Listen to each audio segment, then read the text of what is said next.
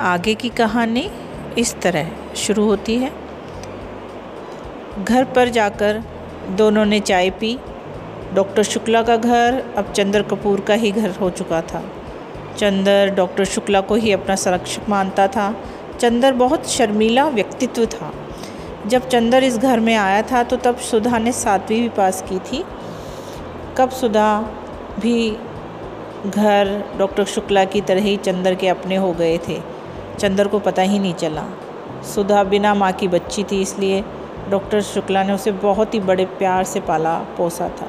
वो अल्लड़ सी अटखेलियाँ करती, सारे आँगन में घूमती रहती थी। चंदन से थोड़ा डरती थी, पर वो धीरे धीरे उसका कहना भी मानने लगी थी। अब वो डॉक्टर शुक्ला की जगह चंदर के सामने ही बचपना करने लगी थी और विद्रोह भी करती थी। दोनों बिना बोले भी नहीं रहते थे। चंदर को डांट लगवा कर भी सुधा को बहुत मज़ा आता था। उसे जो खुशी मिलती थी वो उसका कोई शब्द नहीं है। वैसे सुधा बिना माँ की बच्ची होने के कारण बहुत गंभीर और बुज़ुर्ग थी, पर डॉक्टर शुक्ला और चंदर के सामने पूरा बचपना वो दिखाती थी। डॉक्टर शुक्ला सुधा का ध्यान रखते थे, सुधा चंदर का, चंदर सुधा का, सुधा शुक्ला जी का इस तरह से तीनों की एक दुनिया थी। इसलिए तो आज चंदर चाय पीने से डर रहा था, क्योंकि सुधा पूरे दूध में ही चाय बनाती थी। चाय का पता ही नहीं लगता था। सुधा ने चाय टेबल पर रख दी और पूछती है, क्यों? पीते क्यों नहीं हो? पिए क्या? कहीं चाय भी तो हो इसमें? तो क्या? कड़वी चाय पीनी है?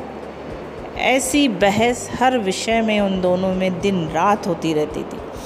अब तो डॉक्टर साहब का भी लिखा हुआ निबंध उठा लाई और बोली, लो, ये निबंध की पांडुलिपि जाओ और तुम टाइप कराओ।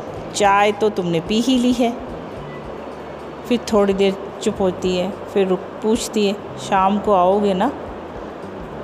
हम परेशान नहीं करेंगे। तुम चुपचाप पढ़ना और पापा को निबंध की प्रतिलिपि देकर चले जाना। नहीं। आज ठाकुर साहब की दावत है, इसलिए नहीं आऊँगा। चंदर, तुम वहाँ ऐसी वैसी कोई बात मत करना।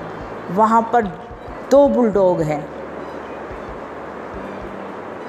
दोनों ने मुँह बनाया और हँसते हुए चल दिए।